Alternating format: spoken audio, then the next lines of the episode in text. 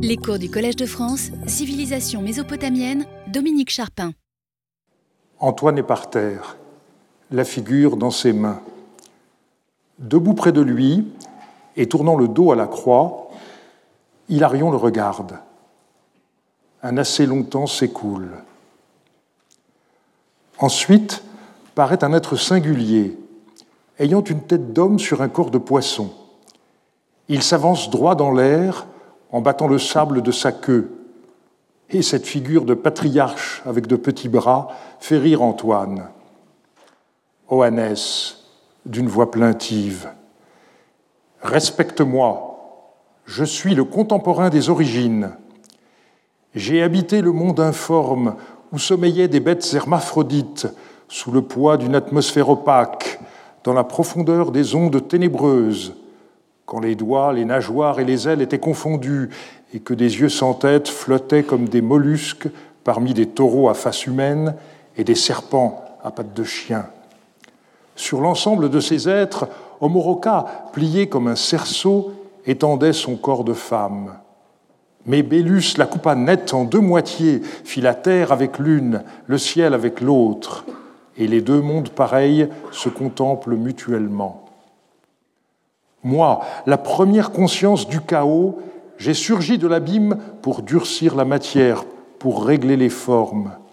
Et j'ai appris aux humains la pêche, les semailles, l'écriture et l'histoire des dieux. Depuis lors, je vis dans les étangs qui restent du déluge.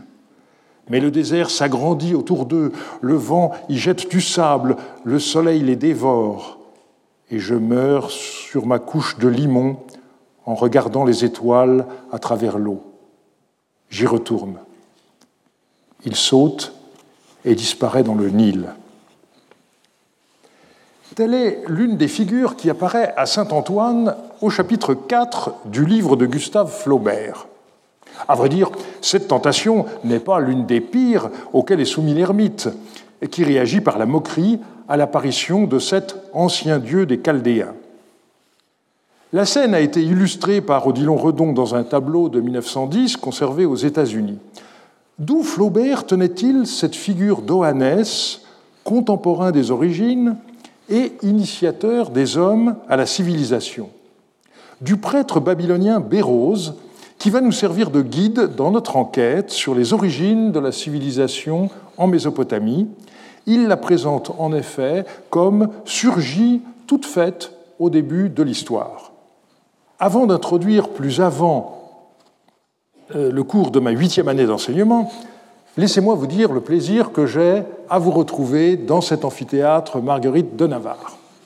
En 2019-2020, j'avais eu la chance de faire cours normalement, à l'exception du dernier cours, ceux d'entre vous qui étaient là s'en souviennent peut-être, qui était prévu le 16 mars 2020, le jour même du début du confinement, et que j'ai finalement enregistré six mois plus tard.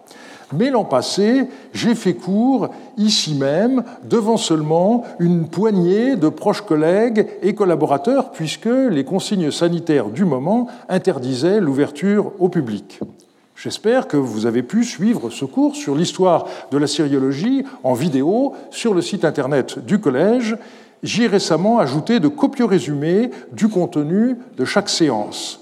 J'ai en outre d'ores et déjà pu transformer ce cours en un livre qui paraîtra en 2022 à nouveau dans la collection Docet Omnia, coédité par le Collège de France et les éditions Les Belles Lettres. Vous l'avez peut-être noté, le cours initialement prévu cette année, dont l'intitulé figure sur le livret et l'affiche, devait porter sur la Haute Mésopotamie au XVIIIe siècle avant Jésus-Christ il s'insérait dans le cadre d'un projet qui avait été soumis à l'Agence nationale de la recherche. Le comité 27 de l'ANR ayant décidé de ne pas financer ce programme en l'état, le sujet que j'ai finalement retenu, avec l'accord de notre administrateur Thomas Römer, sera à la fois très différent et beaucoup plus large, comme cela a été annoncé sur le site internet du collège. Il porte sur la conception qu'avaient les Mésopotamiens de leur propre civilisation. Je suis toutefois désolé que ce changement de sujet ait été accompagné d'un changement dans la date du début de mon cours qui n'a pas été annoncé suffisamment et je regrette que certains d'entre vous se soient déplacés lundi dernier pour rien, mais vous voilà euh, consolés, je l'espère. Je commencerai par examiner avec vous la façon dont le prêtre Bérose présenta au IIIe siècle avant Jésus-Christ la civilisation babylonienne aux Grecs de son temps. Je mettrai l'accent sur l'absence de notion de progrès dans un monde où toutes les grandes inventions étaient attribuées à des divinités et où l'idéal était le retour à la perfection des origines. Cette image, nous la confronterons à la réalité qui montre en fait de nombreuses évolutions dans cette civilisation plurimillénaire. C'est ce que nous verrons pendant les dix séances qui auront lieu jusqu'à la fin mars et dont j'ai déjà indiqué le contenu sur le site internet du collège. Pour la séance d'introduction de ce jour, je voudrais d'abord vous présenter l'œuvre de Bérose qui a pour titre Les Babyloniacas, puis examiner l'authenticité des traditions qu'on y trouve exposées, et enfin examiner ce qu'écrivit Bérose à propos du déluge et de la transmission des savoirs antédiluviens. Au départ, donc, Bérose. Ce choix pourrait paraître paradoxal s'il s'agissait d'étudier les origines de la civilisation mésopotamienne. Bérose était en effet un prêtre babylonien qui écrivit en grec une histoire de Babylone dans la première moitié du IIIe siècle avant notre ère. Cette œuvre, intitulée Babyloniaca, n'est aujourd'hui connue que par des résumés ou encore des extraits cités par divers auteurs. Il s'agit parfois même de citations de citations. Si j'ai choisi de débuter par Bérose, c'est parce que mon propos n'est pas d'étudier directement les origines de la civilisation en Mésopotamie, mais l'image que s'en faisaient ses habitants. Il est donc logique de commencer par les témoignages les plus récents dont nous disposons. Nous allons donc commencer par voir ce qu'on sait de Bérose et de son œuvre. Les Babyloniacas ont été dédiés au roi séleucide Antiochos Ier Soter, qui régna de 281 à 261 avant notre ère. Tel est le principal élément dont nous disposons. Pour le reste, la vie de Bérose est très mal connue. Ce prêtre babylonien serait né, serait né à l'époque d'Alexandre, Lorsque celui-ci mourut à Babylone en 323, sa succession fut très compliquée. Finalement, Séleucos s'imposa dans la partie orientale de son empire. Délaissant Babylone, il créa une nouvelle capitale à Séleucie du Tigre. Alors qu'il n'était encore que prince héritier, Antiochos montra son intérêt pour l'ancienne capitale. Selon une chronique babylonienne, il fit des offrandes aux deux temples de Sin de Babylone, respectivement l'Ekishnugal et l'Enitenna. C'est ce qu'a montré Bert van der Speck dans sa réédition du texte qui améliore celle de Kirk Grayson. Antiochos fit aussi des offrandes sur le site de la ziggourate de Babylone et acheva de déblayer les ruines de ce complexe avec l'aide d'éléphants. Wayne Horowitz a retrouvé dans ce qu'on appelle les journaux astronomiques de Babylone la mention de la fabrication de briques pour la reconstruction de l'Essagil en 274-273. Quatre ans plus tard, la même source enregistre la célébration de deux rituels relatifs à la rénovation d'un temple par des exorcistes et des lamentateurs. Il s'agit manifestement de l'achèvement des travaux. En 268, Antiochos travailla dans le temple de Nabu à Borsippa. Le cylindre, retrouvé dans les fondations de ce sanctuaire, en babylonien et en caractère cunéiforme archaïsant, est la dernière inscription royale mésopotamienne. Je vous invite, pour en savoir plus, à regarder le site livius.org où on accède à la prépublication en ligne du livre de Finkel, Van der Speck et Pirngruber sur les textes babyloniens chronographiques de l'époque hellénistique. C'est donc en l'an 3 d'Antiochos Ier, souverain qui s'intéressait à la Babylonie, que Bérose écrivit ses Babyloniacas. Le nom de Bérose, en grec Bérossos, est à peu près sûrement l'hellénisation du nom babylonien Bel Reushunu, qui signifie Bel, c'est-à-dire Marduk, est leur berger. Il se définit comme prêtre de Bel, sans qu'on sache quel était son titre en babylonien et donc sa fonction dans le sanctuaire de Babylone. Selon une tradition rapportée par l'architecte romain Vitruve, Bérose aurait ensuite quitté la Babylonie pour s'établir dans l'île de Kos, où il aurait fondé une école. Le problème est que certains auteurs antiques, comme Flavius Joseph et Eusèbe, mentionnent un Bérose historien, et d'autres, comme Vitruve, Sénèque et Pline, un Bérose astronome. S'agit-il du même homme ou pas? Félix Jacobi, dans son édition des fragments des historiens grecs dont l'œuvre a été perdue, les avait distingués. Il a été suivi plus récemment par Amélie Courte. Dans son étude de 2008, Bert van der Speck a été d'un avis contraire. Pour lui, les savants babyloniens de l'époque hellénistique avaient des intérêts très larges. Il n'y a donc pas de raison de distinguer les deux. Amélie Courte avait souligné que les passages astronomiques attribués à Bérose étaient très influencés par l'astronomie grecque. Gerd de Breuker pense que le Bérose astrologue est en réalité une figure fabriquée de toutes pièces par les Grecs. Mais Van der Speck indique que les fragments historiques de Bérose dénotent un auteur hellénisé. Bérose présente en grec une histoire du monde sous une forme narrative suivie, et dans une œuvre dont il est reconnu comme l'auteur, autant de traits plus grecs que babyloniens. De même, l'usage du mot chaldéen au lieu de babylonien est typiquement grec. Une autre caractéristique des historiens grecs, c'est la critique des travaux de leurs prédécesseurs. Par exemple, Ctésias critiqua les informations sur la Perse qu'on trouve chez Hérodote. De la même façon, on voit Bérose critiquer les légendes grecques concernant la reine assyrienne Sémiramis. Quoi qu'il en soit de ce débat, ce n'est pas l'aspect astronomique, mais l'aspect historique de l'œuvre de Bérose qui nous intéressera aujourd'hui. Bérose a pendant longtemps été relativement négligé, mais les choses ont changé depuis quelque temps.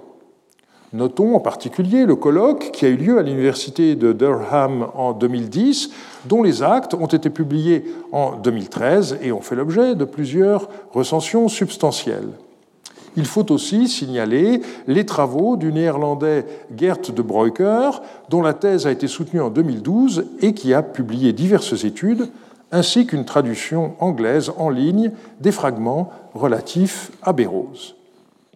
Les Babyloniacas de Bérose ne nous sont pas parvenus comme une œuvre complète qui aurait été recopiée au fil du temps, comme c'est le cas de la majorité de la production des auteurs de l'Antiquité gréco-romaine que nous connaissons aujourd'hui.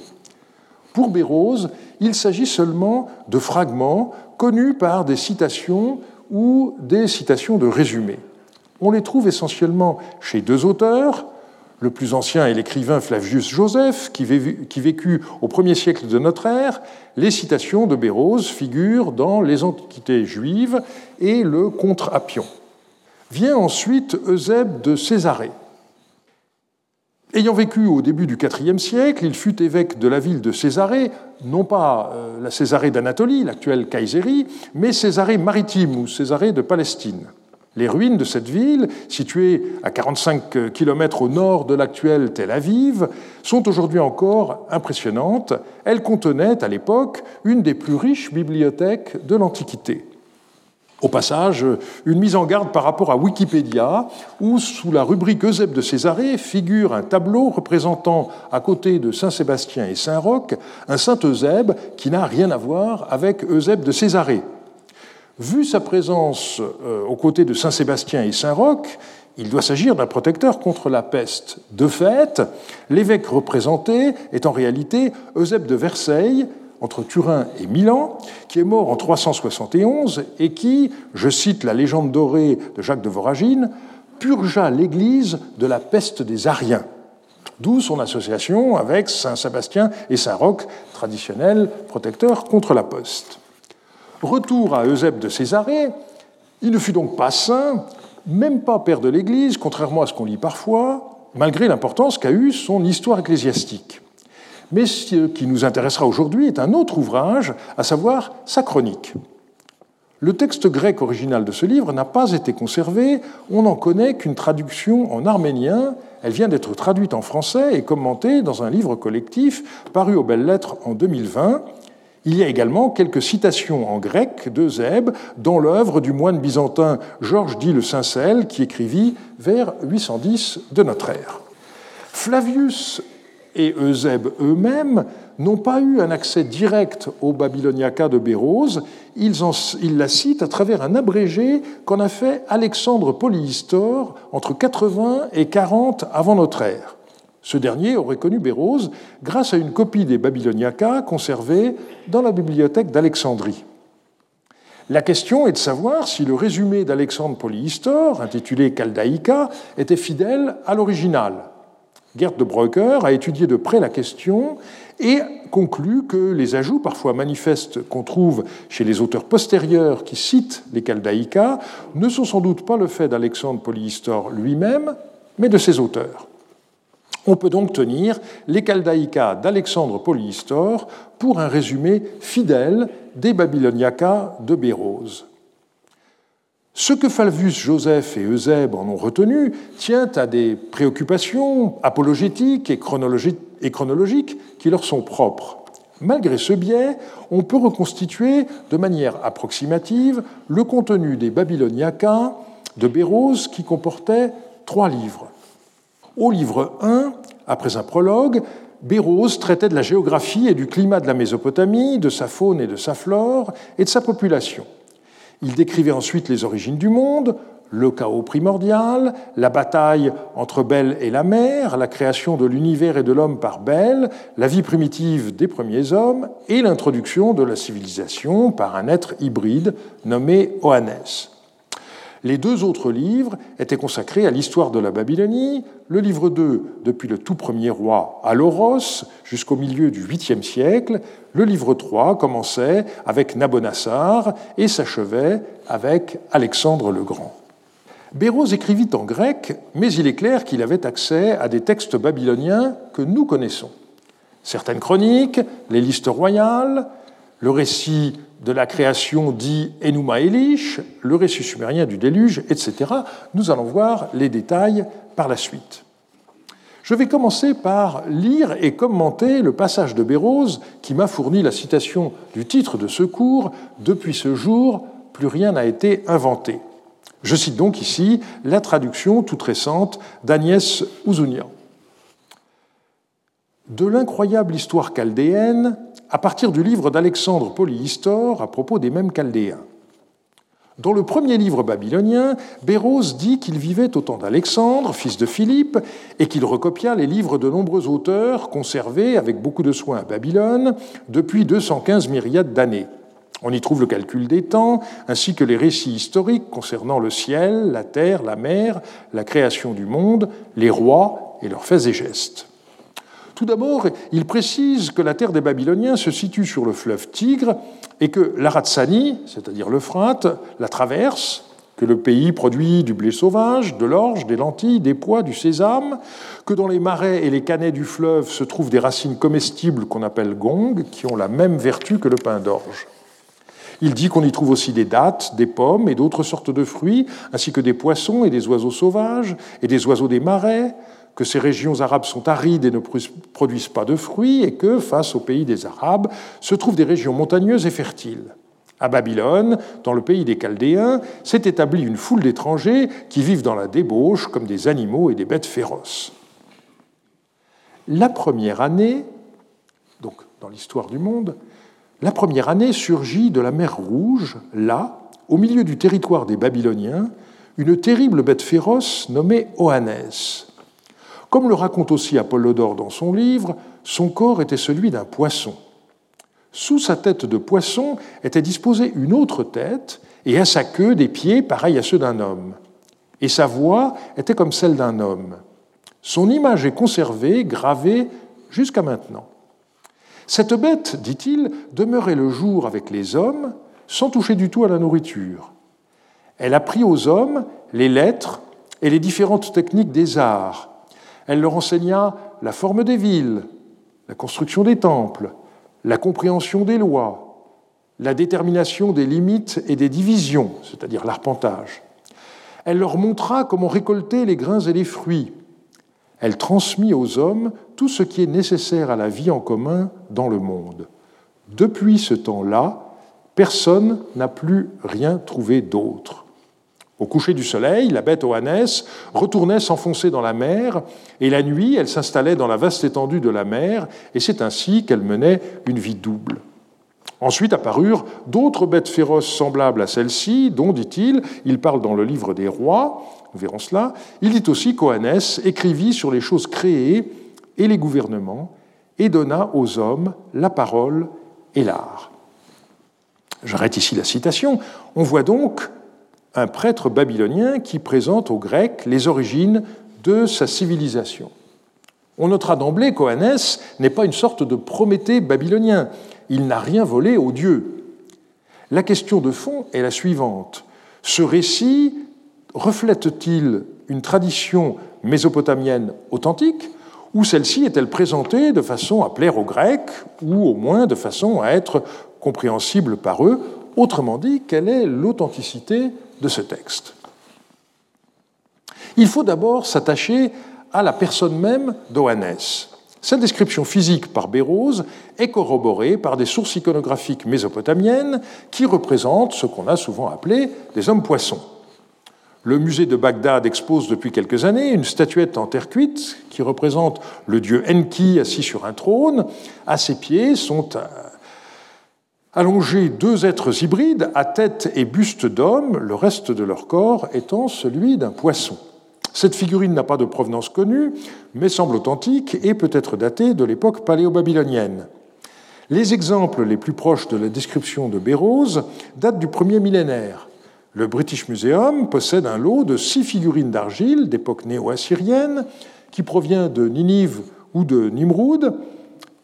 Ce sont des fouilles du XIXe siècle et on n'a pas le détail de la provenance. D'un poisson représenté verticalement, avec la tête en haut, émergent la tête, les bras et les pieds d'un homme, ce qui correspond exactement à la description que je vous ai lue.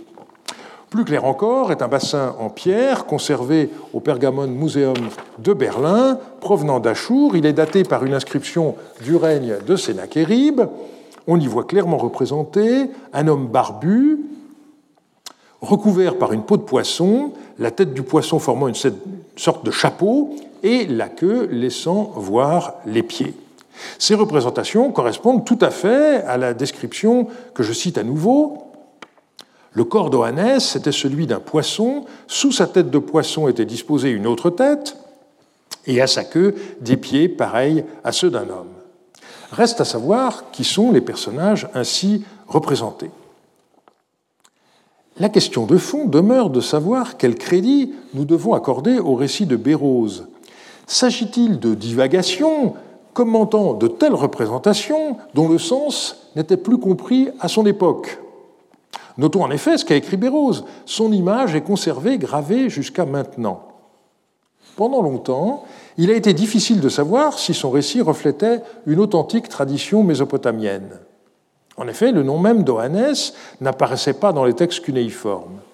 La situation a changé en 1962 avec la publication par le père Van Dyck d'une tablette découverte lors des fouilles d'Uruk dans un temple dénommé le Bitresh, qui date de l'époque séleucide et qui était alors le temple du dieu Anu. Ce bâtiment, qui mesure pas moins de 167 sur 213 mètres, a fait l'objet d'une publication par Arnaud Cause en 1998 dans la série des rapports définitifs de la fouille allemande d'Uruk une vidéo reconstituant le Bitresh a été faite à l'occasion du colloque de 2013 célébrant à Berlin le centenaire de la fouille d'Uruk. On peut également voir un plan et des images de ce sanctuaire dans le catalogue de l'exposition. En 2013, Heather Baker a publié une étude extrêmement intéressante où elle a essayé de déterminer l'organisation spatiale du sanctuaire par une double approche de l'architecture et des textes. Ce sanctuaire avait d'abord fait l'objet de fouilles clandestines. Beaucoup de tablettes euh, provenant du Bitresh d'Uruk sont arrivées au Louvre en 1913, Elles ont été publiées par Thureau d'Angin en 1921-22, avec ses copies dans euh, le tome 6 des textes cunéiformes euh, du Louvre, et son édition dans son livre Rituel acadien. Ces textes ont été repris en 2003 par Mark Linsen. La plus célèbre de ces tablettes est celle qui décrit le temple de Babylone, les. La fouille du Bitrecht menée par Heinrich Lenzen en 1959-60 a livré 158 tablettes et fragments provenant d'un seul locus, une pièce située près de la petite porte qui s'ouvre dans le mur extérieur euh, du bâtiment au sud-est. Van Dyck a indiqué la présence dans ce secteur de nombreux trous dus à des fouilles clandestines, de sorte que ne subsistait que ce qui avait échappé au pillard, de rares tablettes complètes, mais surtout des fragments. Dans cet ensemble, on relève quelques documents d'archives, 21 contrats, 6 textes administratifs et 2 lettres. Le reste est constitué de textes savants, rituels avec prières ou incantations, hymnes sumériens, présages, textes astrologiques et mathématiques. Le plus intéressant, en tout cas pour nous aujourd'hui, c'est la tablette W20030,7 qui mentionne Oannes. En effet, le texte commence par cette ligne Sous le règne du roi Ayalou, Ouan, ou bien Ouanou, était Apkalou. Ouan est manifestement le nom qui a été hellénisé en Oannes mais ce nom n'existe pas en sumérien, et William Hallow avait proposé d'interpréter ce nom comme une méprise tardive sur le titre d'œuvre sumérienne qui commence par ou An, le jour où le dieu An, euh, etc. D'autres textes cunéiformes accolent au nom de Ouan celui d'Adapa, tel serait le nom véritable du premier Abkalou. Ce titre sumérien Abgal, lu en acadien Apkalou, correspond à une catégorie de sages. De fait, au-delà même euh, de la personne d'Oannes, le texte d'Uruk concerne les rois et les sages des origines au déluge et au-delà. Il nous conduit donc à la deuxième partie de ce cours. Nous n'avons pas de texte mésopotamien analogue au récit de Bérose concernant les origines de la civilisation. Pour déterminer sa fiabilité, il nous faut donc comparer d'autres parties de son récit avec des traditions mésopotamiennes qui nous sont parvenues. Il sera ainsi possible de juger de la crédibilité du reste pour lequel nous n'avons pas de parallèle. Nous examinerons d'abord le récit de la création, puis la liste des rois et sages d'avant le déluge.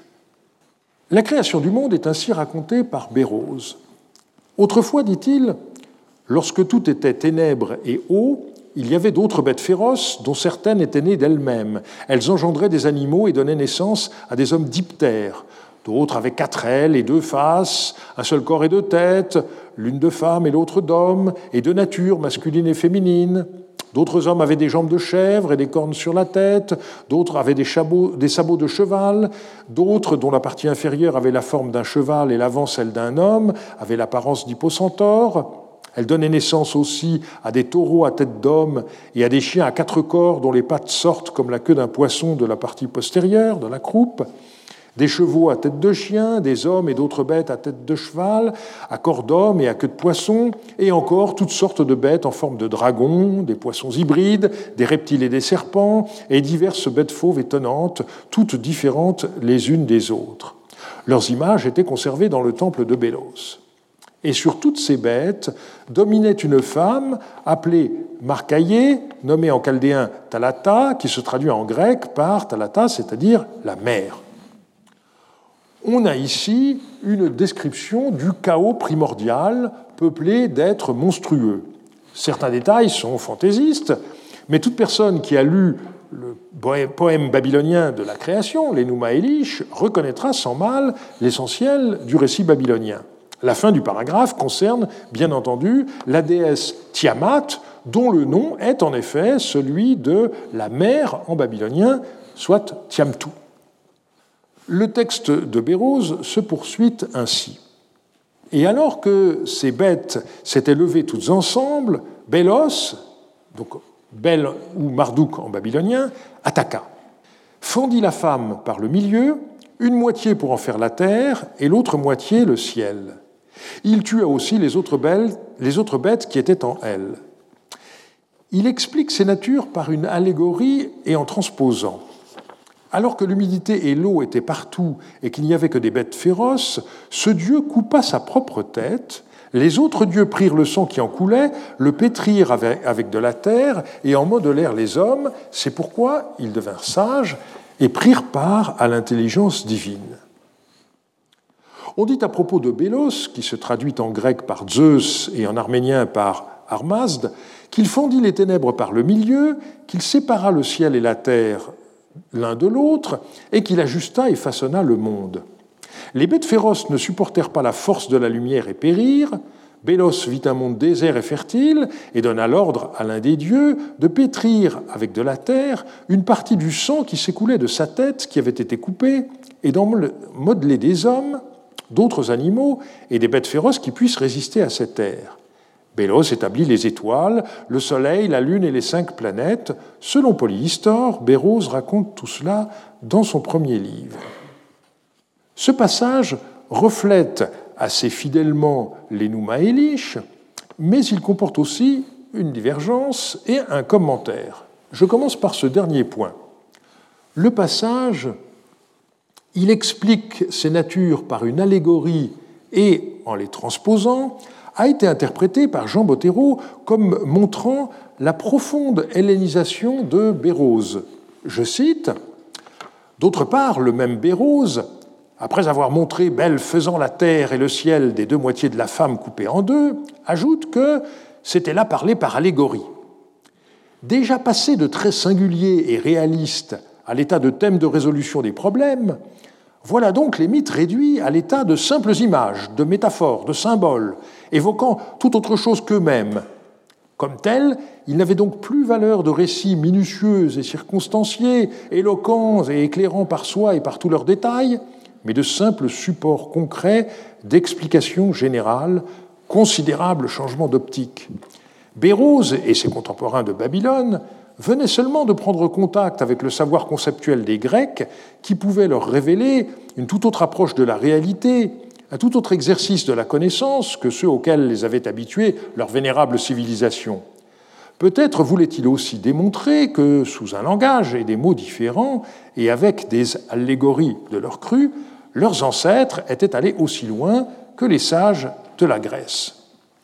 Ces considérations de Jean Bottero sont très intéressantes, mais loin d'être assurées. Récemment, euh, Johannes Haubold, dans une contribution qui veut tenir compte de ce qu'il appelle la post-colonial scholarship, est revenu sur cette question et a mis l'accent sur la nécessité pour Bérose de tenir compte des attentes de son lectorat grec, et il parle de filtre rationalisant, rationalizing lens. Cependant, le passage, il explique ces natures par une allégorie et en transposant, est beaucoup plus vraisemblablement une intervention d'Eusèbe de Césarée, comme l'a indiqué Gert de Breuker, car le terme grec allégorikos se retrouve souvent sous la plume d'Eusèbe. Par ailleurs, le geste de Marduk, qui fend en deux le corps de Tiamat pour créer le ciel et la terre, est exactement celui qu'on trouve dans les Nouma Elish. En revanche, le passage suivant est bien étrange. Bélos donna l'ordre à l'un des dieux de pétrir avec de la terre une partie du sang qui s'écoulait de sa tête, qui avait été coupée, et d'en modeler des hommes.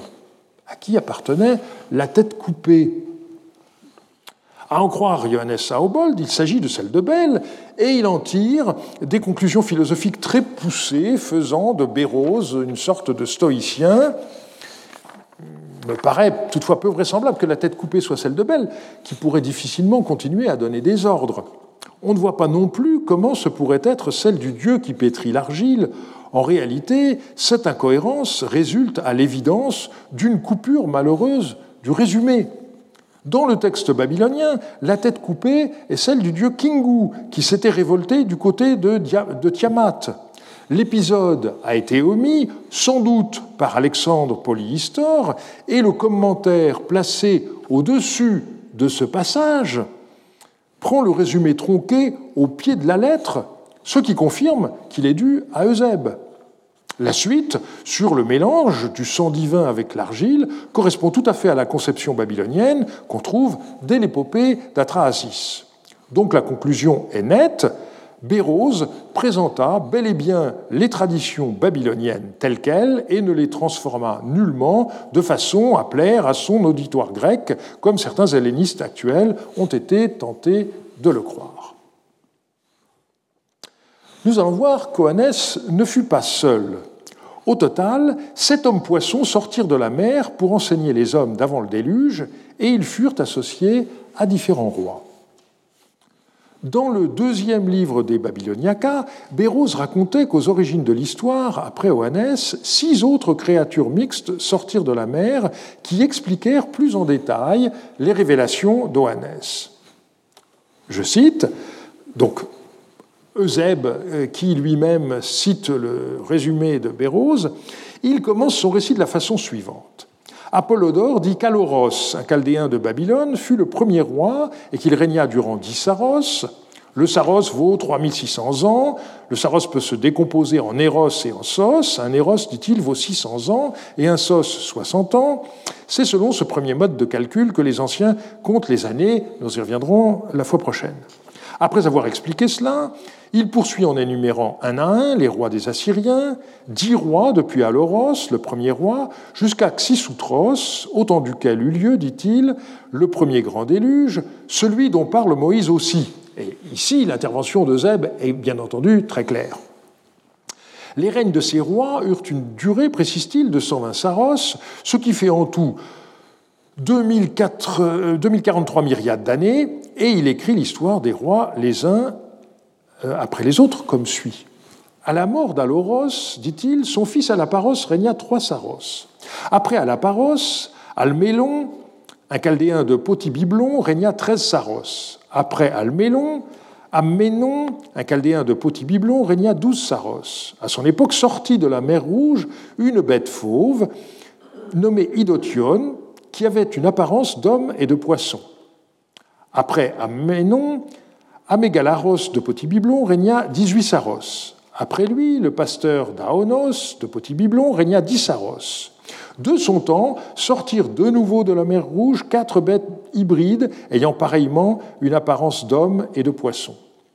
Ensuite régna Euedorankos de Potibiblon, 18 saros. À son époque sortit de nouveau de la mer Rouge une autre bête, semblable à un poisson et à un homme nommé Odacon, tous, dit-il, proviennent d'Oannès et il les décrit brièvement un à un. Si on fait le compte des hommes poissons, on voit qu'avec Oannès, on arrive au chiffre de 7.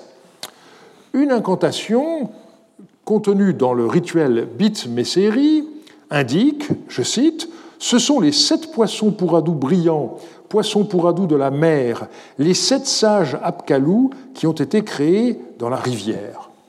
Pourquoi des hommes poissons Parce qu'ils appartiennent au domaine d'Apsu.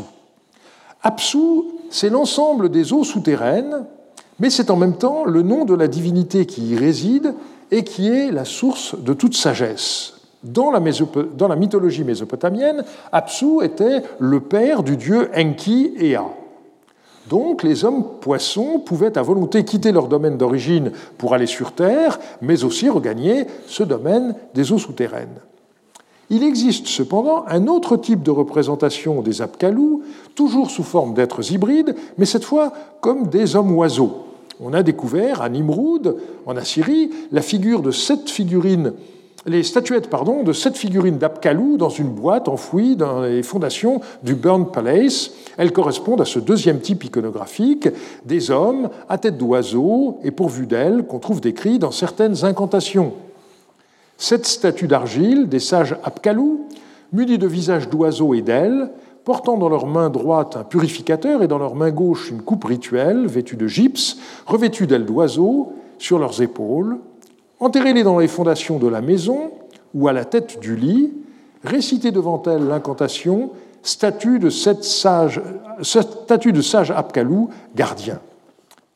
Il s'agit donc, en l'occurrence, de figurines apotropaïques destinées à écarter le mal du bâtiment dans les fondations duquel on les enfouissait, ou du lit du malade au pied duquel on les enterrait. Qu'il s'agisse d'hommes poissons ou pas, les sages Apkalou étaient bel et bien, dans la tradition mésopotamienne, des êtres antédiluviens qui avaient transmis aux hommes le savoir et les techniques. En témoigne ce colophon d'une tablette médicale de la bibliothèque d'Assurbanipal à Ninive, je cite, Remèdes et bandages, testés et vérifiés, disponibles, de la bouche des anciens sages Apkalou d'avant le déluge, qu'à Churupak en l'an 2 d'Enlil Bani, roi d'Issine, Enlil Moubalit, sage Apkalou de Nippur, a laissé. On a affaire à la transmission continue d'un savoir antédiluvien, ici de nature médicale. Il me semble que le scribe néo-assyrien voyait les choses ainsi. La prescription a été enseignée par les sages d'avant le déluge. Elle a d'abord été transmise oralement, puis mise par écrit pour la première fois par un lettré paléo-babylonien de Nippur en 1859 avant Jésus-Christ. Et c'est cette tablette euh, qui a ensuite été recopiée et qui finit dans la bibliothèque d'Assurbanipal. Le texte de Bérose se poursuit ainsi dans la version qu'en donne Euseb. Ensuite régna Amenpsinos, un chaldéen de l'Aranka, dix saros, puis Otiartes, un chaldéen de l'Aranka, régna huit saros. À la mort d'Otiartes, son fils Xisutros régna dix-huit saros. C'est à son époque qu'eut lieu le grand déluge. Cela fait en tout dix rois et 120 saros. Il existe d'autres tablettes qui nous donnent les noms des rois d'avant le déluge, avec celui de la ville dont ils étaient rois et la durée de leur règne.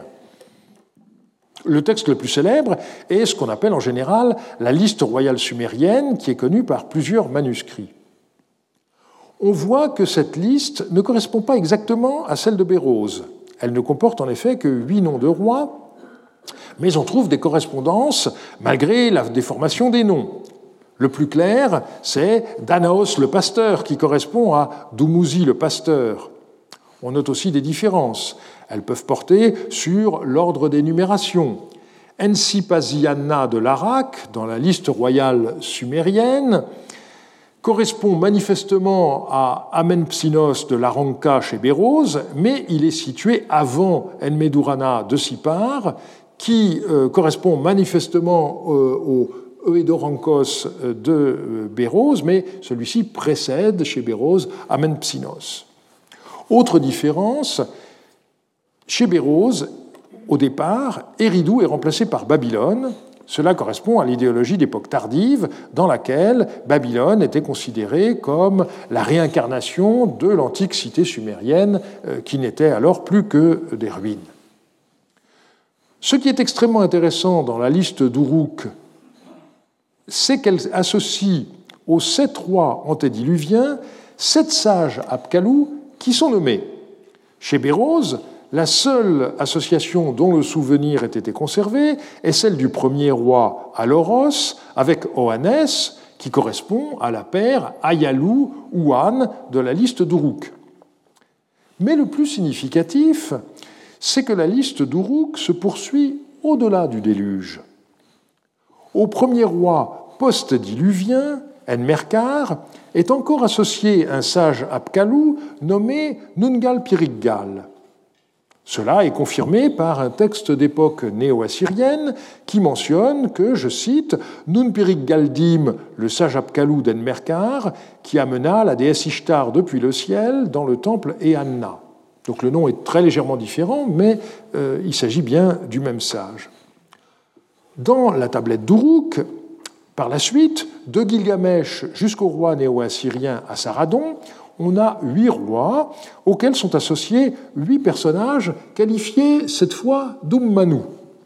Ce terme désigne parfois des artisans, mais aussi des lettrés, on pourrait presque dire des savants. Certaines données ne sont pas toujours historiquement correctes à nos yeux.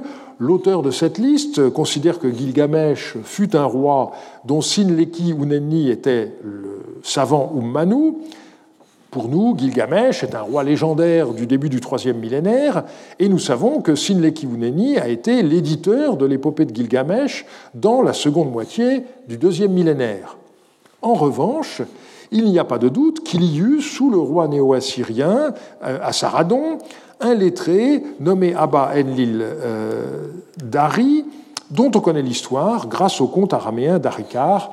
Nous aurons par la suite l'occasion d'y revenir. Cette énumération de rois historiques avec leurs savants ou manous ne laisse pas de doute sur le fait que ces derniers étaient considérés comme les successeurs des sages mythiques des origines. La différence entre Apkalou et Umanu était donc non pas fonctionnelle, mais qualitative. Comme l'a souligné Helge Kvanvig, la distinction entre ces deux catégories reflète une conception de l'histoire mésopotamienne comme des périodes successives de qualité décroissante. En témoigne le fait que la durée de vie avant le déluge est comptée en Saros, 3600 ans, tandis qu'après le déluge, on n'a plus que des multiples de Néros, 600 ans. Le texte euh, d'Uruk publié par euh, Van Dyck a été réédité par Alan Lindsay en 2008. Ce document date de 147 euh, de l'ère séleucide, qui commence en 312 avant Jésus-Christ, c'est-à-dire qu'il date de 165 avant Jésus-Christ. Il est donc postérieur à Bérose. Lenzi a souligné le fait que la fin du texte mentionne Nikurushu, ce qui correspond au grec Nikarkos. Or, celui-ci est connu pour avoir travaillé dans le temple du Bitrech, où il a laissé une inscription euh, qui date de 244 avant Jésus-Christ, qui a été publiée dans YOS 1 au numéro 52. Cependant, Nicarchos n'était pas un roi, il était seulement gouverneur, et la liste ne donne pas le nom d'un humanum qui lui corresponde. Selon Lenzi, cette apparente lacune a un sens, elle signifierait le désir de tous les lettrés d'Uruk de ce temps de montrer l'importance qui est la leur en tant qu'héritier de lettrés prestigieux du passé remontant jusqu'aux origines de l'histoire. Quoi qu'il en soit, cette liste de rois et de sages prouve que dans les milieux cléricaux d'Uruk à l'époque séleucide, les traditions que nous connaissons via Bérose existait bel et bien. Le prêtre de Bel à Babylone n'a rien inventé. Ses colloques d'Uruk un siècle plus tard montrent que la tradition qu'il présenta aux Grecs était toujours vivante. Si Johannes a livré à l'origine aux hommes tous les éléments de la civilisation, Comment les Mésopotamiens expliquaient-ils qu'ils soient parvenus jusqu'au IIIe siècle malgré les césures de l'histoire, et en particulier la plus radicale, celle du déluge Nous allons voir que Bérose connaissait parfaitement les traditions mésopotamiennes relatives au déluge et aussi comment, selon lui, le savoir antédiluvien put être transmis aux hommes des générations postérieures. Le récit du déluge chez Bérose est à nouveau connu grâce à Eusèbe de Césarée. Alexandre Polyhistor, sur le déluge, à partir du livre dont nous avons parlé. À la mort de dit-il, son fils Xisutros régna 18 Saros, et à son époque eut lieu le grand déluge. Et il décrit cet événement comme suit. Chronos, celui qui est nommé par certains père euh, d'Armazde et par d'autres temps, dit-il, lui révéla dans son sommeil que le 15 du mois de Daisios, c'est-à-dire le mois de Maréri, les hommes périraient dans le déluge. Il donna l'ordre de creuser et de placer tous les livres, leur début, leur milieu et leur fin, dans la ville du soleil des Cyparéens, de fabriquer un bateau et d'y entrer avec parents et amis proches, de faire des provisions de nourriture et de boissons, d'y introduire aussi bêtes féroces, volatiles et quadrupèdes, et d'achever tous les préparatifs en vue de la navigation. Il demanda où il devait naviguer, et il obtint la réponse suivante, qu'il adresse des prières aux dieux afin qu'ils soient propices aux hommes. Il entreprit donc la fabrication du bateau, dont la longueur était de 15 stades et la largeur de deux stades, Ayant ainsi exécuté l'ordre qu'il avait reçu, il fit entrer à l'intérieur du bateau sa femme, ses fils et ses amis proches. J'interromps ici la lecture. Le récit du déluge par Béros est dans l'ensemble en accord avec ce, ce, qui figure dans la tablette 11 de l'épopée de Gilgamesh. On voit que le nom euh, du dieu Ea a été rendu par Béros par Chronos, ce qui est logique. Chronos était en Grèce le père de Zeus, de même que Ea était en Babylonie le père de Marduk. Le nom du héros du déluge chez Béros est Xisutros. Les textes mésopotamiens connaissent trois noms différents pour le héros du déluge. Atam Hazis, qui signifie le très sage, Utanapishti, qu'on peut traduire par J'ai trouvé ma vie, et enfin Ziusudra, qui est ici hellénisé en Xisutros. Rappelons que ce nom sumérien, Zi ou 4 Sudra 2, signifie vie de jour prolongée, qui est une façon de dire immortel. Nous avons vu que Ziusudra est le dernier des rois antédiluviens qui régna à Churupak. Béroz ne rapporte pas l'anecdote de l'épopée de Gilgamesh, selon laquelle Ea, tenu au secret par serment, informa Utanapishti indirectement en parlant à travers une haie de roseaux. Ici, il est question d'un rêve. Mais c'est aussi ce qu'indique l'épopée de Gilgamesh plus loin dans la tablette 11 au vers 196. L'épopée d'Atrahasis, elle, combine les deux. Atrahasis ayant eu un rêve, le dieu Ea lui en expliqua le sens à travers un mur de roseaux. La différence principale de Béroz avec les récits babyloniens concerne l'instruction d'enfouir tous les livres, c'est-à-dire toutes les tablettes, à six parts. On ne trouve rien d'analogue ni dans Atrahasis, ni dans la tablette 11 de l'épopée de Gilgamesh. Je reprends la lecture de Zeb. Le déluge arriva. Aussitôt que les eaux commencèrent à baisser, Xisutros lâcha des volatiles, qui ne trouvèrent ni de quoi manger ni d'endroit où se poser. Il les reprit donc dans le bateau. Quelques jours après, il envoya de nouveau d'autres oiseaux, qui revinrent eux aussi dans le bateau, les pattes trempées debout. Il envoya une troisième fois des volatiles, qui ne revinrent pas vers le bateau. Alors Xisutros comprit que la terre s'était dégagée. Il démonta un des côtés du plafond du bateau et vit que le bateau s'était posé sur une montagne. Il sortit avec sa femme et sa fille, ainsi qu'avec le capitaine du bateau, et se prosterna à terre. Il dressa un autel, offrit des sacrifices aux dieux, et dès lors, il disparut avec ceux qui étaient sortis du bateau avec lui. Quant à ceux qui étaient restés dans le bateau et qui n'avaient pas suivi Xisutros et les siens, ils sortirent plus tard et se mirent à sa recherche, parcourant les environs, en criant son nom et en l'appelant. Xisutros ne leur apparut plus, mais le bruit d'une voix venue des airs les enjoignit d'honorer les dieux et leur apprit que lui-même, qui avait rendu un culte aux dieux, allait séjourner dans la demeure des dieux. Sa femme, sa fille et le capitaine du bateau jouissaient du même honneur. Et la voix leur intima l'ordre de retourner à Babylone, ajoutant que les dieux les sommaient de quitter la ville des Cyparéens, de creuser et d'extraire les livres qui y avaient été cachés pour les donner aux hommes, et précisant que le lieu dans lequel ils se trouvaient était le pays des Arméniens et eux, ayant entendu tout cela, offrirent des sacrifices aux dieux et partirent à pied pour Babylone.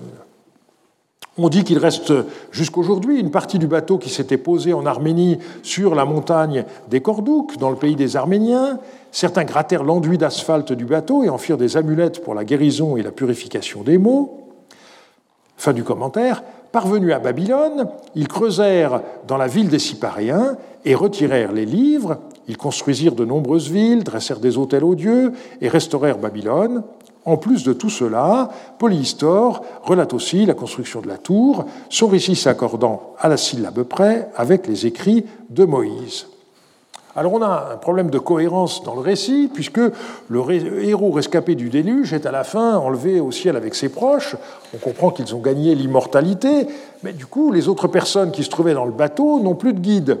Il faut donc qu'une voix depuis le ciel leur indique la route à suivre pour retourner de l'Arménie jusqu'à la Babylonie et leur donne des instructions pour retrouver le savoir qui avait été enfoui par Xisutros.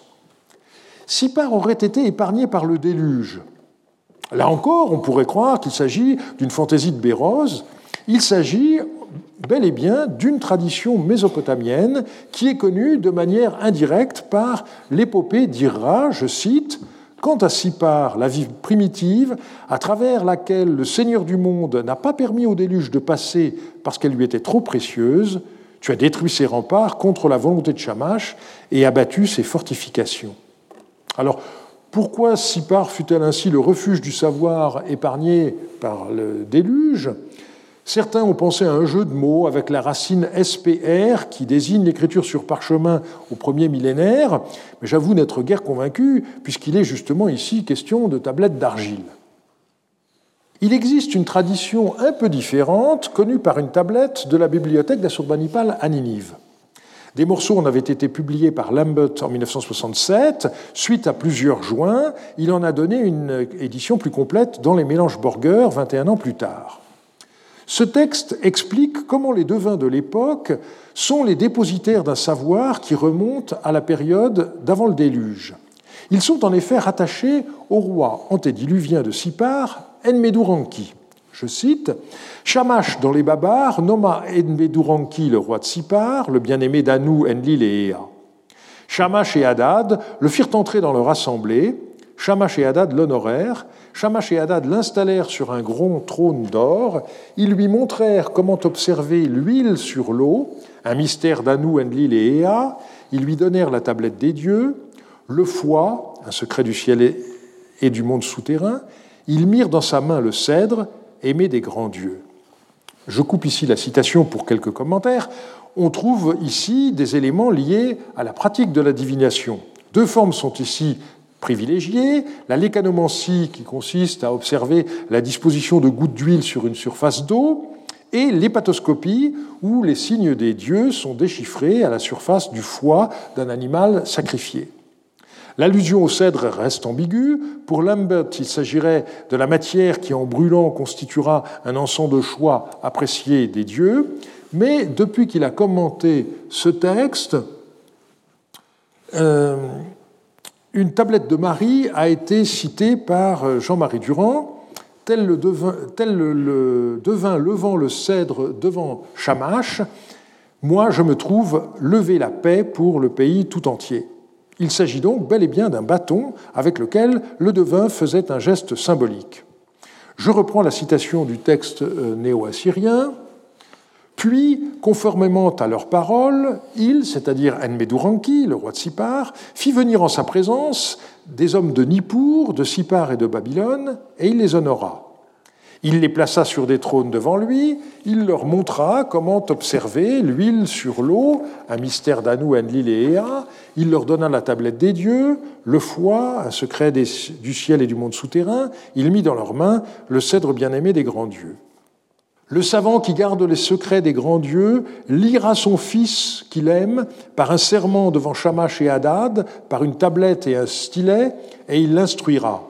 Lorsqu'un devin, expert en huile, de descendance immuable, descendant d'Enmeduranki, roi de Sipar, qui a dressé le bol pur et tenu le bâton de cèdre, prêtre de bénédiction du roi, prêtre à cheveux longs de Shamash, tel qu'il a été façonné par Ninrursag, engendré par un prêtre Nisaku de pure ascendance, s'il est sans tache dans son corps et ses membres, il peut s'approcher de la présence de Shamash et d'Adad, où l'inspection du foie et de l'oracle ont lieu. Selon cette tradition, la divination est une technique qui a été enseignée à l'origine par les dieux Shamash et Hadad à Enmeduranki. Il y eut ensuite une tradition ininterrompue jusqu'à l'époque d'Assurbanipal, moment où cette tablette a été écrite. L'allusion à la transmission familiale de père en fils correspond à ce que nous connaissons par ailleurs par les données prosopographiques qu'on peut récolter dans les documents d'archives on notera qu'au XIIe siècle, le roi babylonien Nabucodonosor Ier se réclama d'Enbeduranki. Nabucodonosor, roi de Babylone, rejeton de la royauté éloignée dans le temps, semence sur laquelle on a veillé depuis avant le déluge, descendant d'Enmeduranki, roi de Sipar, qui a institué le bol sacré du devin, qui a tenu le cèdre et qui a pris sa place devant Shamash et Hadad, les juges divins. Ce roi babylonien du XIIe siècle se légitima en se déclarant descendant du dernier roi d'avant le déluge, et la manière dont il décrit Enmeduranki fait très précisément allusion à la même tradition que celle que nous connaissons par la tablette de la tablette d'Assurbanipal que j'ai citée tout à l'heure. On voit donc comment ce texte décrivant les origines de la divination est à la fois proche et différent du récit de Bérose. Il met bien l'accent sur l'importance de la ville de Sipar dans la transmission des savoirs sacrés. En revanche, il souligne le rôle joué par la formation orale à laquelle se livra initialement Enmeduranki et que reproduisent ensuite les devins de génération en génération. Autre différence par rapport à la tradition urukéenne, il est ici question d'un roi d'avant le déluge et non du sage Apkalou qui lui est associé. L'essentiel reste toutefois identique. La divination est une science qui fut révélée par les dieux. Ici, pas d'allusion à Oanès, il n'y a pas d'intermédiaire entre les dieux Shamash et Hadad et le premier devin Enmeduranki, mais la pratique de la divination repose bel et bien sur un savoir d'origine divine. Ce ne sont pas les hommes qui ont découvert le moyen d'interroger les dieux, ce sont les dieux qui, dès les origines, ont appris aux hommes à lire les signes qu'ils leur envoient, qu'il s'agisse des taches d'huile sur de l'eau ou de diverses formes à la surface d'un foie. On voit donc comment la présentation qu'on trouve chez Bérose des origines de la civilisation en Mésopotamie recoupe en bien des points des traditions authentiquement mésopotamiennes. Bien que son récit relatif à Oanès soit sans parallèle dans les sources cunéiformes, on peut le tenir comme parfaitement informé. Au terme de ce premier cours, une image commence à s'esquisser. À la fin de leur histoire plurimillénaire, les Mésopotamiens avaient l'impression d'être les héritiers d'une civilisation parfaite aux origines parce que résultant d'interventions divines. D'où l'insistance qu'ont mis de plus en plus sur la succession. Succession des savants Oumanou, qui étaient les héritiers des sages Apkalou d'avant le déluge. Succession des devins, de père en fils, remontant à Enmeduranki, roi de Sipar, avant le déluge tout étant excellent dès le départ. Comment concevoir qu'un progrès soit possible? Nous verrons qu'en fait, il s'agit largement d'une illusion. L'historien décèle des évolutions que les anciens habitants de la Mésopotamie ne voyaient pas, je dirais même ne voulaient pas voir. Pour eux, s'il fallait changer, ce ne pouvait être que pour revenir à la perfection initiale. Telle fut leur illusion. L'étudier nous permettra peut-être d'éviter de tomber dans un tel piège où certains de nos contemporains se précipitent actuellement tête baissée. Je terminerai par un avis pratique. Pour des raisons indépendantes de ma volonté, il n'y aura pas cours lundi prochain, 24 janvier. Nous nous retrouverons donc lundi 31 janvier et je vous remercie de votre attention. Retrouvez tous les contenus du Collège de France sur www.colège-2-france.fr.